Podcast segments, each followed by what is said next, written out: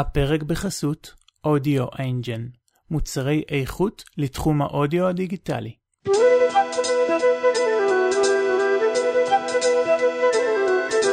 אתם מאזינים לפה ושם בארץ ישראל. יוצר ומגיש יפתח מזור.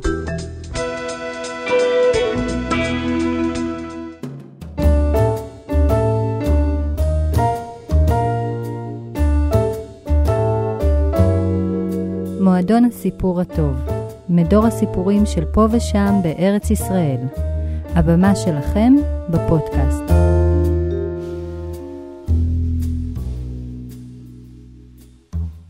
צוענים עם דובים מרקדים ברחובות? דוב תקף חקלאי בזמן שעבד בכרם? מסעות ציד דובים לשם הספורט? נכון שזה נשמע כמו תמונות שנלקחו מארץ רחוקה? לא ולא. אלו הן סצנות אמיתיות שהתרחשו חמש דקות מירושלים, שתי דקות מים כנרת, וחמש דקות מקיבוץ כפר גלעדי. ואני לא מדבר איתכם על עבר כל כך רחוק. זוכרים את דודה נדיה שלי מהפרק על שלושת הרופאים? כשהיא הייתה בת שבע, עדיין היו כאן דובים. אבל קודם ניתן כבוד לסיפורי דובים מהעבר הרחוק, כי בכל זאת, הוא היה כאן קודם. אין ספק שהדוב היה לחלק בלתי נפרד מהווי החיים של אבותינו. כך למשל, נער הגבעות דאז, דוד בן ישי, מספר שהוא נלחם גם בארי וגם בדוב שניסו לחמוד לו שא מהעדר. אבל הסיפור מסמר השיער באמת הוא ללא ספק זה של הנביא אלישע. ולא בגלל הדובים שבו, אלא יותר בגלל אלישע. מסופר עליו שבזמן שהלך מיריחו לבית אל, ציטוט נערים קטנים יצאו מן העיר והתקלסו בו, זאת אומרת, בזו לו, ויאמרו לו, עלה קרח, עלה קרח. ויפן אחריו וירעם ויקללם בשם אדוני ותצענה שתיים דובים מן היער ותבקענה מהם ארבעים ושני ילדים. בסך הכל צחקו עליך שיש לך קרחת, ואתה שולח שני דובים להרוג עשרות מהם? בואנה אלישע, אלה רק ילדים. אבל מצד שני, היית תלמידו של אליהו הנביא בימים הפרועים שלו. הרבה לפני שחז"ל הפכו אותו לסבא חביב ותמים שרק קופץ מדי פעם לבקר בליל הסדר. האמת שגם לחז"ל הסיפור הזה נשמע קצת מוגזם ולא מידתי. וכדרכם הפתלתלה בקודש, הם תפרו אותו למידות שהיו מצפים מנביא או מכל דמות מופת אחרת. כך נכתב בסוטה מ"ז א', ציטוט: נס בתוך נס, לא יער הווה ולא דובים הבו. ומכאן גם מקור הביטוי, לא דובים ולא יער. דהיינו, לא היה ולא נברא. אבל דובים ויערות בהחלט היו וגם נבראו בארצנו. וזה נראה עד כדי כך רחוק, שבכלל מפתיע שהביטוי הזה מקורו בארץ ישראל. כמו שאמרתי, מסתבר שזה לא כל כך רחוק. כך למשל, הארכידוכס האוסטרי, רודולף, דיווח שהוא ראה דוב ליד ירושלים באפריל 1881. צוענים עם דובים מרקדים נראו בערי הארץ עוד בשנות ה-40 של המאה ה-20. לפי הסיפורים, הדובים שלהם בדרך כלל נראו במצב של תת-תזונה חמור. ואם יותר מהדובים הופתעתם מהעובדה שהיו פה ועדיין ישנם צוענים, זה כבר לפרק אחר. בשנת 1863 מתאר לנו הזואולוג הבריטי הנרי בייקר טריסטרם פגישה עם דוב למרגלות הארבל, לא רחוק מהכנרת. וכדרכו של זואולוג קדום, הוא מנסה גם לירות בו, כדי לצרף אותו לאוסף החיות המפוחלצות שלו. ציטוט: מעולם לא פגשנו חיות בר כה רבות כמו באחד משלושת הימים האלה. ראשון הופיע חזיר בר מתוך הסבך על ידינו. בשעה שהיינו מטפסים במעלה הנחל, אפצ'ר כלה בו, אך הוא נס כשהכדור תקוע בגופו. אחר כך הוכרד אייל למטה, רץ במעלה הצוק וחלף סמוך לנו בשביל המתפתל הנטוי על פי התהום. אחר כך נמיה גדולה כמעט דרכה על רגלי ונמלטה לתוך נקיק, ובעודני מתאמץ לעקוב אחריה, ראיתי להפתעתי דוב סורי חום יורד בכבדות אך מהר על פני הסלעים וחוצה את האפיק. בסוגריים הוא נזהר שלא להתקרב אליי כדי מטחווי רובה. סוף ציטוט. מספר שנים מאוחר יותר מדווח טריסטרם בספרו ארץ המואב כי דובים עדיין מצויים בבשן, בגלעד ובערבר הירדן המזרחי, כולל בסביבות ים המלח. ולא תאמינו, הצלחתי להשיג לכם הקלטה נדירה של אדם בשם רפי טאון, שמספר איך הוא ראה במו עיניו דובה ושני גורים ממש ליד ים המלח. הסיפור הוא מ-1934. בעוד אנחנו הולכים מזרחה, ברוח חמסין נגדית די חזקה, אנחנו על איזו גבעה לא גדולה, וכשאנחנו רוצים כמעט להגיע לקצה הגבעה, ממולנו פתאום, אבל פתאום דובה ושני גורים, ואנחנו עמדנו נדהמים, והיא התאוששה קודם, הסתובבה, וברחה, ואנחנו רצים אחריה כמו משוגעים, ראינו בדיוק איפה היא נכנסה לתוך איזה קניון עמוק של הנחל, שכבנו שם על, על קצה הקניון ואיבדנו פנימה, פנימה, פנימה, פנימה, ופתאום ראינו אותה למטה בתחתית הקניון, היא ושני הגורים שלה נעלמו בין הקנה והסוף, וזה היה הסוף. זה סיפור הדובה, וזה היה מרגש מאוד כמובן. כניסת הנשק החם לאזור הייתה ללא ספק הגורם העיקרי שהביא לכלייתם של דובי ארץ הקודש. ואת הטבח הנורא שהתרחש כאן לאורך 200 השנים האחרונות אפשר רק לדמיין. אה, בעצם לא צריך לדמיין. יש לנו את הזואולוג ישראל אהרוני. זוכרים אותו? אותו אהרוני מהסיפור שסיפרתי לכם על הנעמית, אבל הפעם בגרסה הדובית שלו. במהלך המלחמה הגדולה הוא יצא בראש משלחת ציד ללבנון במטרה לצוד דובים, וזאת כדי לעזור בבניית מוזיאון לטבע על שם ג'מאל פאשה, או אולי יותר נכון לומר ג'מאל פשע. כי מלבד העובדה שהוא היה שליט אכזר ובלתי מעורער של סוריה וארץ ישראל בתקופה הטורקית, הוא גם היה האדריכל של רצח העם הארמני. ויש היסטוריונים הטוענים שאילולי ההתערבות של גרמניה דווקא, הוא היה עושה קופי-פייסט של הטבח ליהודי ארץ ישראל ומקדים את השואה והגבורה ב-23 שנה. אבל חיות הוא באמת אהב, מפוחלצות על המדפים. אז הבטחתי שנחזור לסיפורים של אהרוני, והנה אחד הדובדבנים מתוך הספר זיכרונות זואולוג עברי. פרופסור אהרוני, הבמה כולה שלך.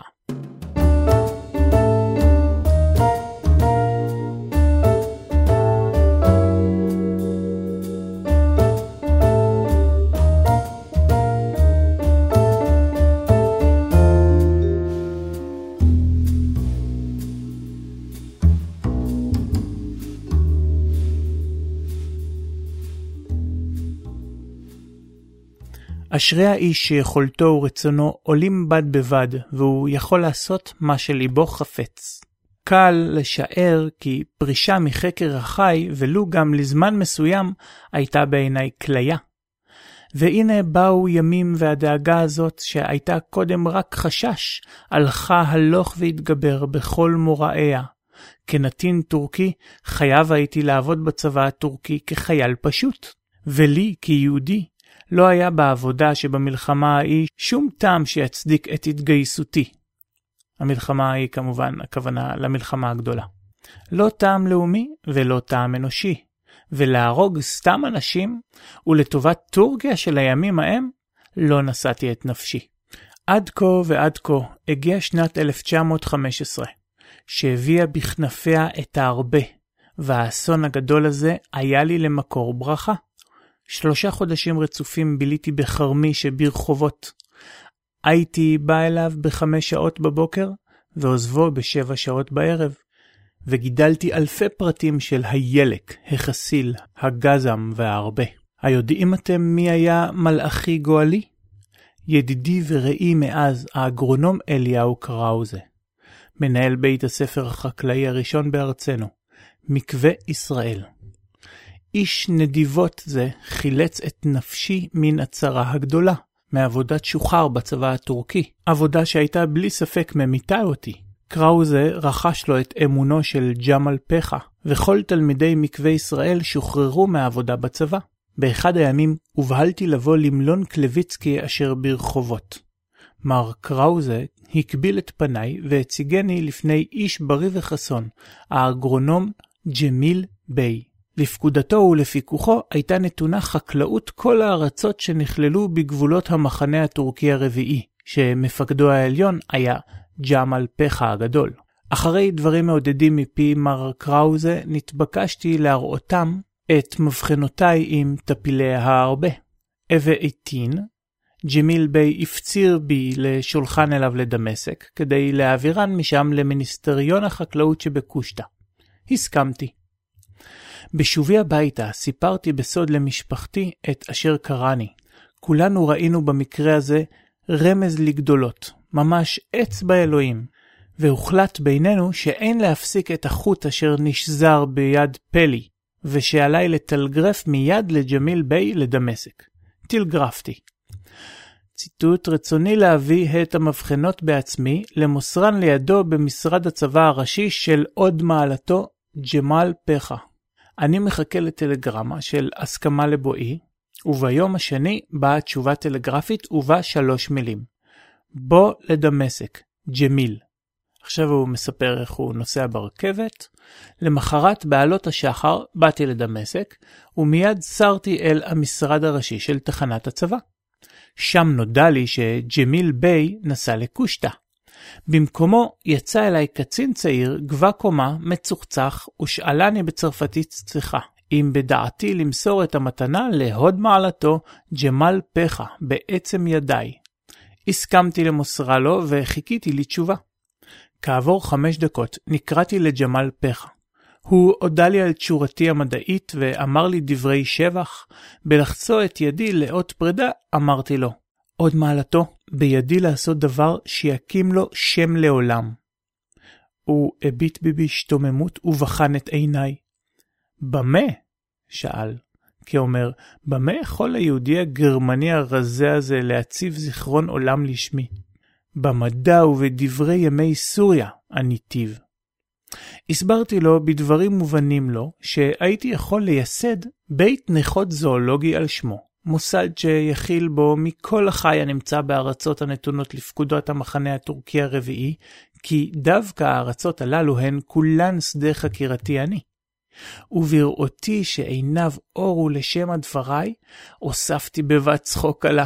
בארצות שעוד מעלתו הוא שר צבא אנשיהן, הנני שר צבא החיות. אין כמוני יודע את כל חיית כל הארצות הללו. דבריי ביטחו את דעתו, והוא ענני. אני מסכים להצעתך, אבל אני מתנה שני תנאים. א', שנתקשר בחוזה, ב', שמושבך לא יהיה בארץ ישראל. הסכמתי. אם אגיד שאושרי הגיע למרום פסגתו, יהיה זה רק ביטוי דל, קלוקל, אפסי, לרגשות שהמו בקרבי כים הנרגש.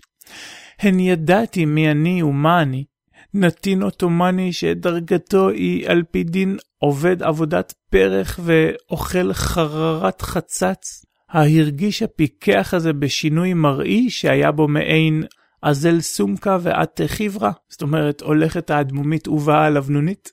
בליבי הודיתי לאלוהי אבותיי הצדיקים שהתפללו למעני במרומים, וקראתי על עצמי את שני הפסוקים המרוממים מתהילים. מקימי מעפר דל מאשפות ירים אביון, אבן מעשו הבונים הייתה לראש פינה. הן בן רגע העליתי משאול תחתיות במצבי החומרי ובמעמדי החברתי. מה רב הטוב שאוכל לעשות אותה לעשרים בית אב לפחות, והעיקר עיקר העיקרים, עתה אוכל להמשיך את עבודתי בטבע בהיתר, באין מפריע, במקומות כה נפלאים, כשלחמי ניתן וממי נאמנים. במלון ניתן לי תורגמן מצוין שידע טורקית וצרפתית על בוריין, והוא ערך לי את החוזה בשני טורים מקבילים, בטורקית ובצרפתית. א', הצד האחד הוא עוד מעלתו ג'מאל פחה, מפקד המחנה הרביעי של עוד מלכותו הסולטן, מפקד הצי הטורקי וכו' וכו' וכו', ובלבי הוספתי, הארי שעשה שפטים נוראים בארמנים, שגירש בהבל פיו את היהודים מתל אביב ובנותיה, ושיכול היה, אילו רק רצה, לרמסני ברגליו. ב.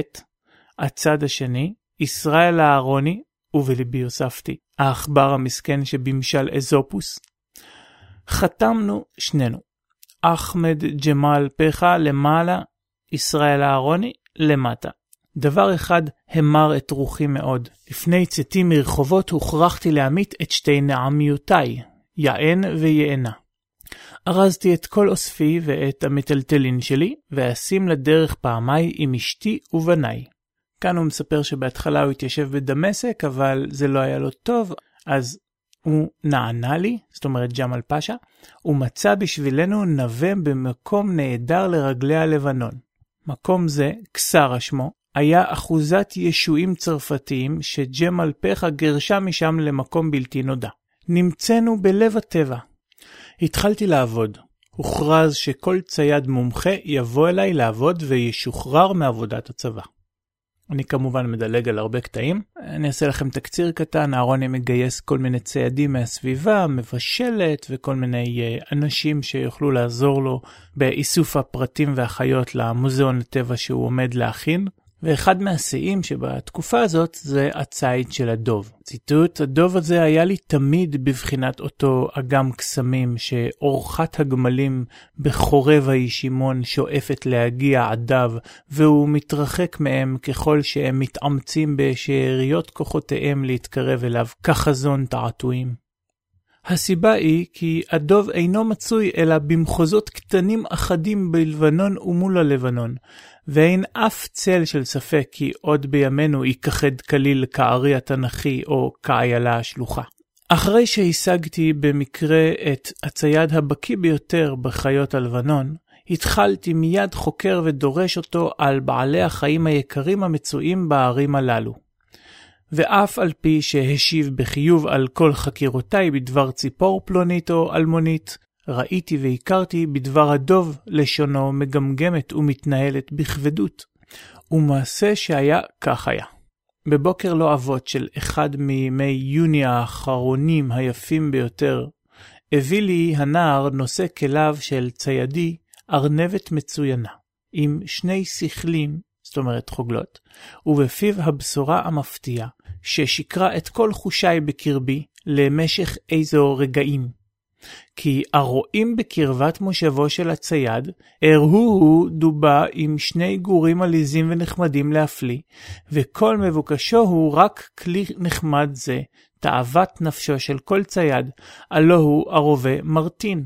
פעם אחת באתי לביתו של הדוקטור קינג, מי שהיה מנהל בית הספר לחקלאות מטעם הממשלה בתא נעיל, ומצאתי שם את הברון פון וירטנהאו. איש חסון כאלון, ובעל פנים צוהלות ועיניים מפיקות עוז ואומץ. השיחה נסבה על הנושא שהעסיק את נפשי זה כמה חודשים. אך שמע וירטנאו את דבריי, קפץ ממקומו כנשוך נחש, הזדקף בכל מלוא קומתו ואמר, אתה אראני את מקום הדובים, ואני מבטיחך כי גם אחד מהם לא יימלט מידי.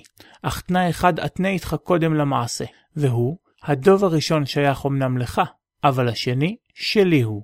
הסכמתי מיד, בייחוד משום שבטוח הייתי כי ציידי רק שיקר לי, באומרו כי ראה את הדוב בעיניו, וזמן צאתנו לציד נקבע לשניים ביולי.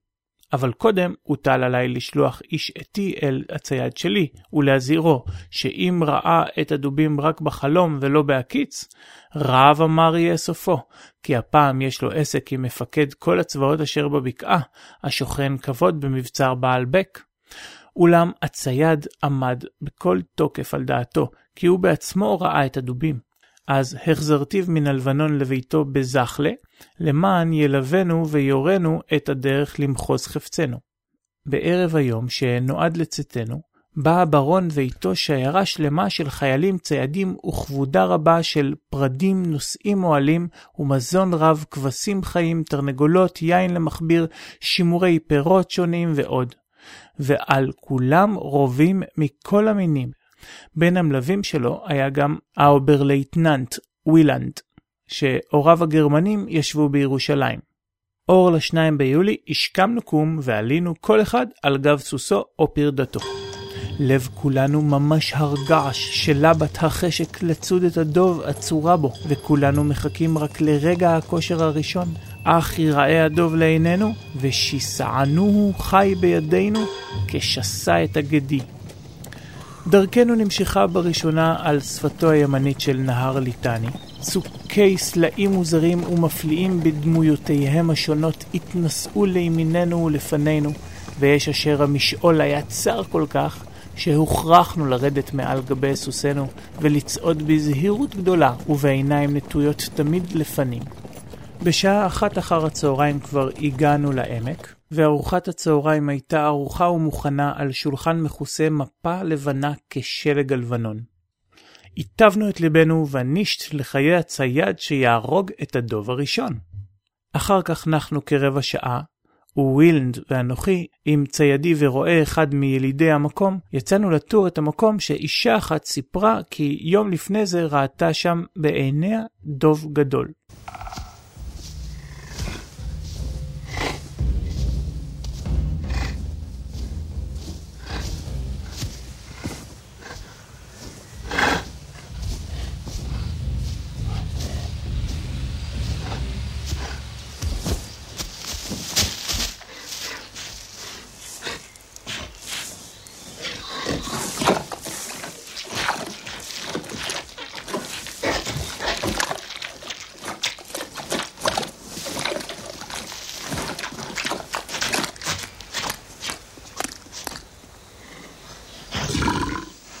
בשעה חמש ישבו קבוצות הציידים לכל אורכו של הערוץ משני איבריו. אני נספחתי לקבוצה שבה ישב המתורגמן של הברון, ואיתו עוד ארבעה חיילים ציידים. כל אחד רובה ונשען על גבי חוד צלע, והאגודל על גבי ההדק. עודנו משוחחים כה וכה, וירייה מחרשת אוזניים פילחה את האוויר, וכל הערים אשר מסביב ענו לעומתה בהד קול אדיר כזה, שחשבתי כי כל העולם שב לתוהו ובוהו. ירייה זו באה מצד אחת הקבוצות שלנו. כולנו נשארנו משותקים לרגעים אחדים, אך טרם שבה אלינו רוחנו, וחמש יריות נוראות מן הראשונה יצאו תכופות זו אחר זו מקנה רובהו של המתורגמן אשר בקבוצתי, ולפני שהספקתי לשאולו אם ראה דבר מה, ראיתי אני בעצמי בעל חי דובי כהה כזאב גדול, חש לו מפלט במרחק כ-80 מטר בערך מעבר לערוץ. ולמרות חצי העלתה, עוד ראיתי כתם צהוב עגול באמצע גבו. כל המחזה הזה לא ארך אלא רגעים מספר, והערב היה אבוד. כי שום דוב לא היה עוזב עוד את מעון רבצו לסכן את נפשו. קמנו ממקומנו עצובים מדוכאים וזועפים על אי ההצלחה. בין המתייצבים לפנינו היה רועה אחד ושמו סלים, והוא סיפר לנו כי ראה אתמול בעיניו ממש דובה עם שני גורים במרחק שעה וחצי מפה. ומאחר שפניו ענו בו שהוא אדם ישר, החלטנו פה אחד לצאת איתו מחר בבוקר השכם למען נספיק להגיע בעוד מועד אל המקום שנראו שם הדובה וגוריה. למחרת בשלוש שעות בלילה עלינו כולנו על גבי סוסינו ופרדינו, וסלים הולך לפנינו להורותנו את הדרך. דרכנו התפתלה בין סבכים ושיחים במעלה הר נשפה ותלול מאוד, ומאחר שהמאיורים ווילן רכבו על סוסים אבירים מרחק מה לפנינו, ואלה ידעו לדהור מסלע אל סלע ולעבור תאומות לא פחות מסלים, עברו הם במהירות רבה לפנינו ונעלמו חיש בין הסלעים הרמים. ואני והמתורגמן ואיתנו עוד שני חיילים עבדנו דרך ונפסק הקשר בינינו ובין בני לווייתנו. חיכיתי לבוא הברון עם וילנד. לאט לאט התקרב אלינו גם איש הצבא, שבא במקום הציר השלוח, ויבשרנו את הבשורה. שירו את הדובה עם שני גוריה, וכי כבר העמיסו את כל הכבודה הנכבדה הזאת על שני פרדים. עכשיו הברון מספר באיזה אופן נצודו הדובים. כשהביאני סלים אל המערה שאליה נכנסה הדובה עם גוריה, לא מצא נוע בתוכה. אבל הגללים בפתח המערה הוכיחו שיצאה מפה לפני שעה קלה. סלים שידע היטב את כל הליכותיה של הדובה, הוליכנו אל שדה קרוב, אל המקום שצמחו בו מעט עשבים דלים, ושם ראינו מרחוק את האם רועה עם שני גוריה, זכר ונקבה.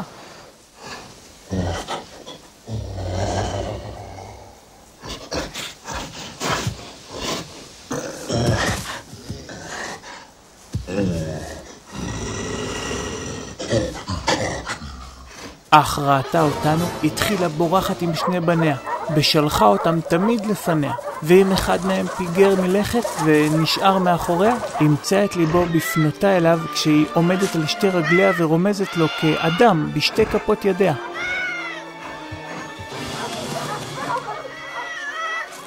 כל פעם שבאה אל שדה שלג במורד ההר, התגלגלה כגליל ואחריה נתגלגלו הגורים. כי מלומדים ומומחים לכך מבטן ומלידה. אולם וילנד לא הרפא מהם, והחליק גם הוא אחריהם בשבתו על אחורו, למען ידביקם תמיד ולא יחמקו ממנו.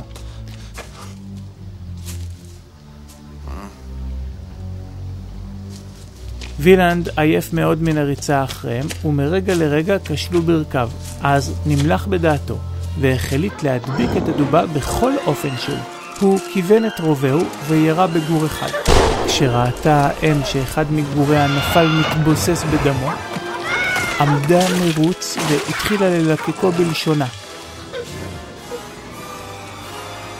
וזה היה רגע הכושר לירות בה. אולם הכדור לא המיתה, ועתה הייתה סכנה צפויה לחיי הצייד. הדובה עזבה את הגור המת ותרץ כחץ מקטת, ובנעימה נוראה מרעידה את הלב ישר אל וילן, וברובהו רק כדור אחד. ככה הגיעה הדובה עד למרחק חמישה מטרים מהורג בנה, וכבר הושיטה את זרועותיה לחיבוק האהבה הידוע. אולם זאת ראה סלים מרחוק והופיע כמלאך מושיע ברגע הנכון. הכדור הגדול שיצא מרובהו רחב הקנה ועתיק הימים פיצח את גרונה והטילה ארצה. אז חשבנו אנחנו לתפוס את הגור הנותר חי, כי נבוך מאוד ולא ידע באיזו דרך לברוח. אך צייתך אתה התקנא באושרנו, שהרגנו דובים, בעת שהוא לא המית אף אחד, ולא יהיה לו איפה במה להתפאר לפניך. וירא בגור היתום האומלל. חיכיתי לבוא הברון עם וילנד, שנשא את אחד הגורים בידו. גור אפור בהיר ושערו בלתי מסולסל. לא היה גבול לשמחתי בראותי את היצור הנחמד הזה, שלראותו שאפתי כל ימי היותי בארץ, ועתה הוא בידי ממש. מרוב שמחה זלגו עיניי דמעות, ואת הברון ואת וילנד נשקתי בהתרגשות כשיכור ניצחון. הן זהו הדוב הסורי, צווחתי פעם ופעמיים, הן זהו אחי הדוב התנ"כי, ועתה הוא בידי. אולם מסוסי חלף בן רגע בשומעי את הערת הברון. הוא שמח כל כך בביזה הזאת כי שלא היא. מה? אמרתי. האם לא תתנה לי את הדובה המגודלת? בוודאי לא, ענה הברון בבת צחוק קרה על שפתיו. כך נדברנו שהדוב הראשון שלך הוא, והדוב הקטן הוא זה שהומת בראשונה. וכי דוב הוא זה? שאלתי במרירות. באמת יפה מאוד, אמר הברון. שאתה בתורת זואולוג לא תדע, כי גם דוב קטן דוב הוא. נשכתי את שפתיי בשיניי, השתדלתי להבליג על יגוני ולהיראות כשמח בשמחת חג הציד. לי היה איפה הגור, לווילנד הגורה, ולברון הנקבה המגודלת. ואז הרהבתי לבקש מאת הברון לנסות עוד פעם את מזלי אני, ולשוב גם הערב אל הערוץ, שאתמול לא האירה לנו שם ההצלחה את פניה. אולי יחוס, אולי ירחם, אמרתי, כי בלי דוב לא אוכל לשוב הביתה. כל החבריה שהייתה באמת יגיעה מאוד מאוד מרוב העמל של היום, התנגדה להצעתי בכל עוז, אבל הברון התבייש להשיב את פניי ריקם, ואמר, טוב, נלך, כי חשב בליבו, בכל אופן הן נשוב מהר, כי שום דוב לא יעז לעבור היום את מחבואו אחרי היריות של אתמול והיום, שהד קולן נשמע בכל הסביבה. כשבאנו למקום המערב, הסתדרה קבוצת הקלעים כמו בערב הקודם. כל הסביבה הייתה כה בודדת וכה שוממת, שהציפורים פה לא ידעו כלל את דמותה של הבריאה הקרויה אדם. כה ישבנו בנשימה עצורה, ואת כל התפעלותנו על הדר הטבע בישימון הזה הבענו רק ממבטי עינינו המתחלפים. פתאום, בום! ירייה אחת הבקיעה את האוויר ולא נשנתה. אה, אמרתי לברון, ודאי כבר החטיא עוד צייד את המטרה וגירש מלפניו את אחד הדובים כי בירייה אחת אין ממיתים דוב. והנה נשמעה אבשה קלה מאחורי גבנו. מי זה? מה זה? קראנו שנינו בבת אחת כמוכי רם, וחלחלה קלה עברה בכל יצורי גבנו. כי יראנו פן התנפל עלינו איזה דוב, ואנו בלתי מוכנים לקבל את פניו. אולם הבא היה אותו סלים שהביא איתו הפעם את הבשורה שהרנינה ממש את ליבנו, והיא וילנד הפיל דוב זכר גדול מאוד על ידי ירייה באחת מעיניו. שמחתי רבתה כל כך, שהתחלתי מדבר אל הברון עברית, והוא חשב שיצאתי מדעתי. וילנד ראה את הדוב יוצא ממערת רבצו, מתייצב על שתי רגליו ומסובב את ראשו לכל עבר, בעניו את סחוס נחיריו כחלב מריח. לבסוף, ישב כשכל גופו זקוף. אך לו ירה בו עתה, היה אורו נקרע, וזה לא רצה הצייד. מה עשה? דפק בקנה רובהו על הסלע אשר לפניו, למען הטות את פני הדוב אליו, וכן היה. אז כיוון וילד את הרובה ישר למול עינו הימנית של הדוב, והפעם לא החטיא הכדור את מטרתו אף כמלוא הנימה. הדוב נפל מיד שדוד תחתיו, והאור נשאר שלם. וגם גולגלתו לא נפגמה הרבה. עכשיו הגיע קינת הברון עד למרום קיצה, וניסה לפתותני שנחליף בינינו את השלל, שאני אקח לי את הדובה ואתן לו את הדוב תמורתה. אך אני הסברתי לו שתרמית איננה ממידת האצילים האבירים, וכי עליו להתחשב עם מזלי הרב, שהינה לי דוב זכר מגודל. זהו גמולו של אדם ישר, אמרתי לו. היום הסכמתי לדבריך בלי תלונה, וקיבלתי את הגור במקום דוב. ועכשיו הזמין לי הקדוש ברוך הוא את בן זוגה. עתה הגיע תור העריכה של האורות והשלדים. תוך כדי ניקוי השלדים, מצאנו כדור שנקלע בעקבו של הזכר שלי, שקרם עליו אור מלמעלה. בדוב הזה כבר ירו אפוא פעם אחת. כל השלל היקר הזה, חוץ מאור הדובה המגודלת, נמצא היום בבית הנכות של המכללה העברית בירושלים.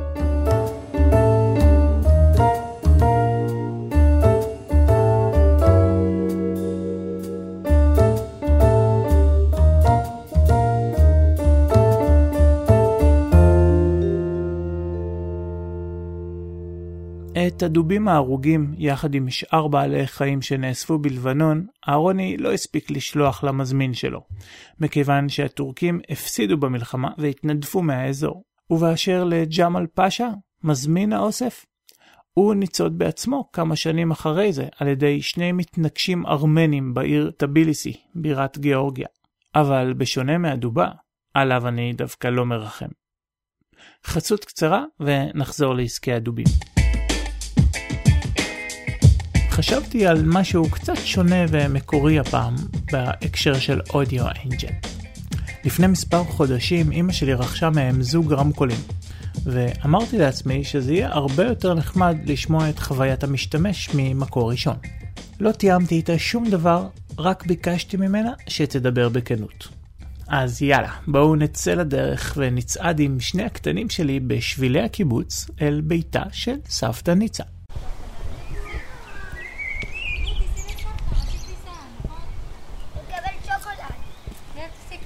בשביל זה אתה רוצה להגיע לסבתא, לשוקולד? נו, תעשי. תן לה דחיפה על הילדה הזאת. אנחנו צועדים עכשיו במדרכות קיבוץ שדה בוקר. מימין הדשא הענק של החדר אוכל, משמאל פעוטון צופית. הגענו הביתה. היי, מה? בסדר, מה העניינים? בסדר גמור. תקשיבי, אה, אני רוצה לראיין אותך על הרמקולים החדשים שקנית, שתספרי למאזינים אם את מרוצה מהם, לא מרוצה מהם. אני נהנית מהרמקולים מאוד. אה, איכות ההאזנה והצלילים שיוצאים מהם מעולה. אה, העוצמה שלהם מאוד חזקה. בוא נגיד שאני קניתי את הרמקולים בגודל הבינוני, לחדר הקטן הקיבוצי שלי אפילו יש להם עוצמה מאוד מאוד גדולה. והמוזיקה נשמעת מעולה, במיוחד שאני שומעת, מאזינה הרבה למוזיקה קלאסית ואני מאוד מאוד נהנית. אז רגע, יש עכשיו מוזיקה שברקע, נכון? מהם? כן, יש מוזיקה ברקע ויש מוזיקה לגיטרה. אז אולי שווה ש... אז שנייה אחת אני אלך לסלון, אה, הילדים שם, נקווה שהם לא יעשו רעש בשביל לשמוע.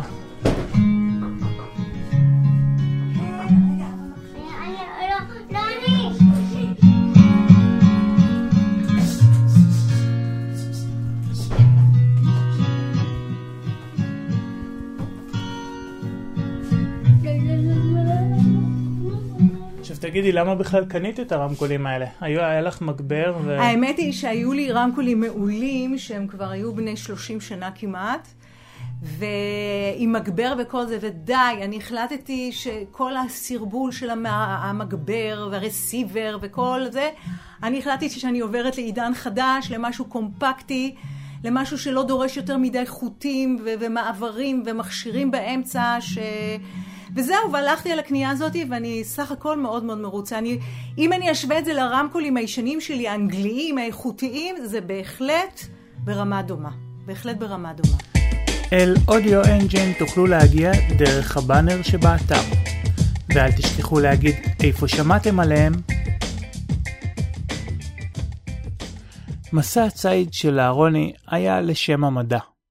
אבל בדרך כלל הסיבות לקטל הדובים היו הרבה יותר בנאליות. אדם חמוש נתקל בדוב, בום. לפעמים גם היו הולכים לחפש אותם באופן יזום, בום. חקלאי שדוב ניסה לחמוד לו משדות החומוס או מכרמי הענבים, בום. או אפילו סתם כיבוש שטח טבעי נוסף לחקלאות או בנייה שדרסה להם את בתי הגידול. אהרוני מספר בספר שלו שהדוב האחרון בגבולות הארץ ניצוד בשנת 1917, ליד מג'דל שמס שלמרגלות החרמון. באותה שנה ראה אלכסנדר זייד, לא רחוק משם באצבע הגליל, דוב אץ במורד הרי נפתלי. טלבוט מסר בשנת 1960 כי עדיין נראים דובים במורדות החרמון. אבל למרות שהוא נכחד מהאזור שלנו, בעולם עדיין אפשר למצוא דובים חומים סורים. בטורקיה, בקווקז, בצפון עיראק ובמערב איראן. לפי ויקיפדיה הם נתונים בסכנת השמדה. ודרך אגב, מי שמעוניין, מצאתי אתר אינטרנט רוסי שמזמין לצאת למסעות ציד דובים סורים באזור הקווקז, אבל לא מומלץ. אז תודה לעמיעד בראלי על ניהול האתר, לרן לוי ולדני תימור על הדחיפה והעזרה, לדני תימור על הניהול העסקי, ומי מכן שחושב לפרסם בתוכנית ולתמוך בה בעצמו, יותר ממוזמן. הטלפון של דני לפרסום הוא 055-8898-526.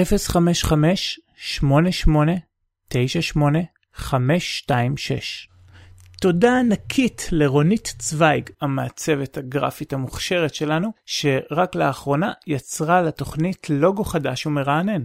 אם תרצו לראות עבודות אחרות שלה, ולקבל הרבה רעיונות למה צריך שיהיה לכם בחיים מעצב גרפי, כנסו לאתר האינטרנט של רונית, או אפילו דרך הפייסבוק. קישורים לאתר תוכלו למצוא מתחת כל פוסטר, ובפייסבוק פשוט תקלידו רונית צוויג בעברית או באנגלית, ותוכלו לצפות בעבודות שלה.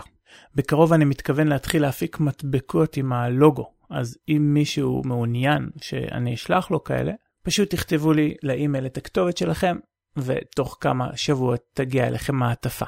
אני מזכיר כי בקרוב מאוד התוכנית הולכת להיפרד מאייקאסט, כך שמי שרשום רק דרך אייקאסט, או אפילו דרך האתר הישן של התוכנית, אני מציע מאוד להירשם דרך האתר החדש. או הכי פשוט לשלוח לי אימייל ל-israelipodcast@gmail.com ולבקש להצטרף לרשימת התפוצה.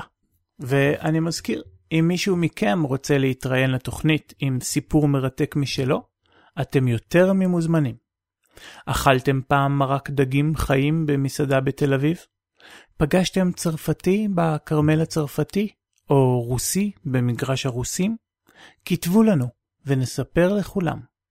אז ביי בינתיים ונתראה במועדון הסיפור הבא.